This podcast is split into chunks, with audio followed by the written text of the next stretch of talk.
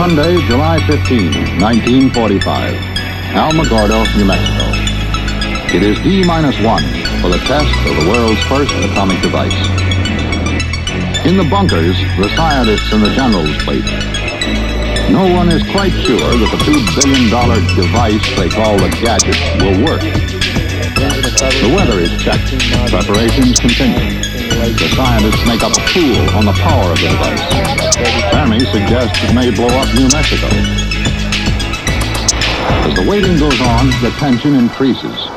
My hands were on the switch, and then I could hear the timer counting 3, 2, 1.